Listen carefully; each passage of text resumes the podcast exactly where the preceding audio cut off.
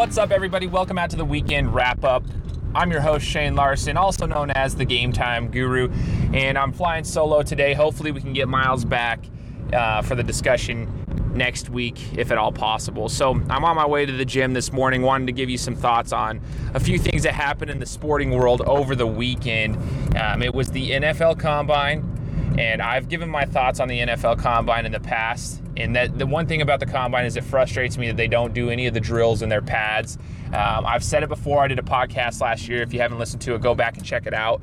Um, my my stance is still the same when it comes to the Combine. Uh, these guys should be these guys should be doing their drills and their pads and their helmets. Um, for quarterbacks, at least their shoulder pads and their helmet. Um, your throwing mechanics are completely different when you have shoulder pads on. Any quarterback will tell you that. At least in a helmet too. Like your vision's different, your range of motion with your shoulders different. All the all these things, um, it's different when you have shoulder pads on. It's more restrictive, so you have to adjust your throwing mechanics when you have shoulder pads on. Um, and it's it might be minimal to the guys that are competing at that level. At the same time, though, there is some sort of difference. So I believe they should be they should be doing the the drills in their pads. That's my my thoughts. Never are you going to see a guy on the field going in his skimpies uh, running around. But that said, I do think that Leighton Vander Esch made a name for himself, small town guy um, out of Idaho. So us Boise folk here got to to root on Leighton Vander Esch, who is from a very small town. Like you think you think Boise's small compared to other you know major cities around the country. Well, Leighton Vander Esch is from a smaller town, much smaller town, and the fact that he was out there and he got to compare his athleticism with those of you know some major universities, the Ohio States, the Alabamas, those, and be able to at least compete and be in the middle of the pack was pretty good. He looked he looked solid, um, and that that was cool to see. So I guess in the sense of like comparing your athleticism to others for those scouts that didn't get to see you, um, it is good. That said, if you're a good scout, you should be watching these smaller school guys uh, make a name for themselves throughout the season. My thought is this if you're a good scout, you should actually see their production on the field. You shouldn't have to base it on them running around in their underwear and very tight, you know, shirts and, and, and spandex pants um, to see how athletic they are you don't get to actually see their instincts. You don't get to see their production on the field, just their natural IQ of the game when you're watching them run around in their under in their underwear. So I think they should be doing it in their pads, and I think the scouts need to get better at least like paying attention to these these names across the country. The fact that Leighton Vander Esch didn't have the notoriety and, and the you know, just the the credit has not been given to him after the season he had. Like he should have been, people should have been watching him a long time ago, and that's what kind of bugs me. That shows me that the scouts weren't doing their job when it came to looking at the Northwest in football. But combine was kind of cool because Shaquem Griffin, the the one-armed linebacker from UCF, uh, just looked incredible. Uh, dominated the 40-yard dash did the bench press of 225 pounds. Um, he had a mechanical arm on his left arm that he attached to the bar and then to his arm, obviously, and then he uh, did his 225 pound reps. Dude, he he just killed it at the combine. I'm excited to see what he'll do. He keeps proving people wrong that you know whatever your limitations are.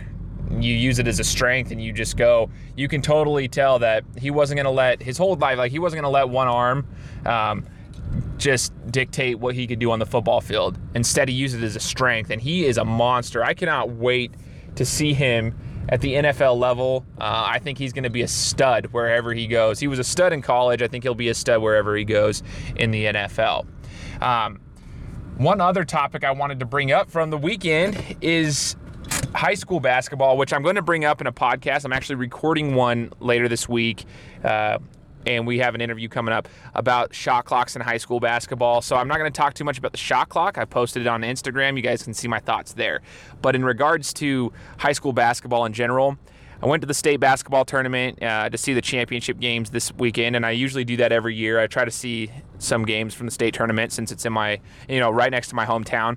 So it's sad to me that like high school basketball has changed so much. The game has changed so much, and um, what I'm noticing is there are some good athletes, but there are also like not as many it's not as it's not as dominant as it once was you know 10 15 years ago. Because even when i was playing you, we had a lot of talent across the board here in southern idaho. Uh, there was a lot of talent on multiple teams um, that were playing at a high level but even before that like you you rewind it three four five years before that even up to 10 years before that and those same guys that were playing then would say during our time like the talent pool is just not the same they don't have the same talent well then you fast forward now 10 years from when we played, 12 years from when we played, and it's the same thing. It seems like the talent level just keeps declining and declining for high school sports, especially high school basketball, and it's sad to see. Um, I'm not sure exactly what's happening with that.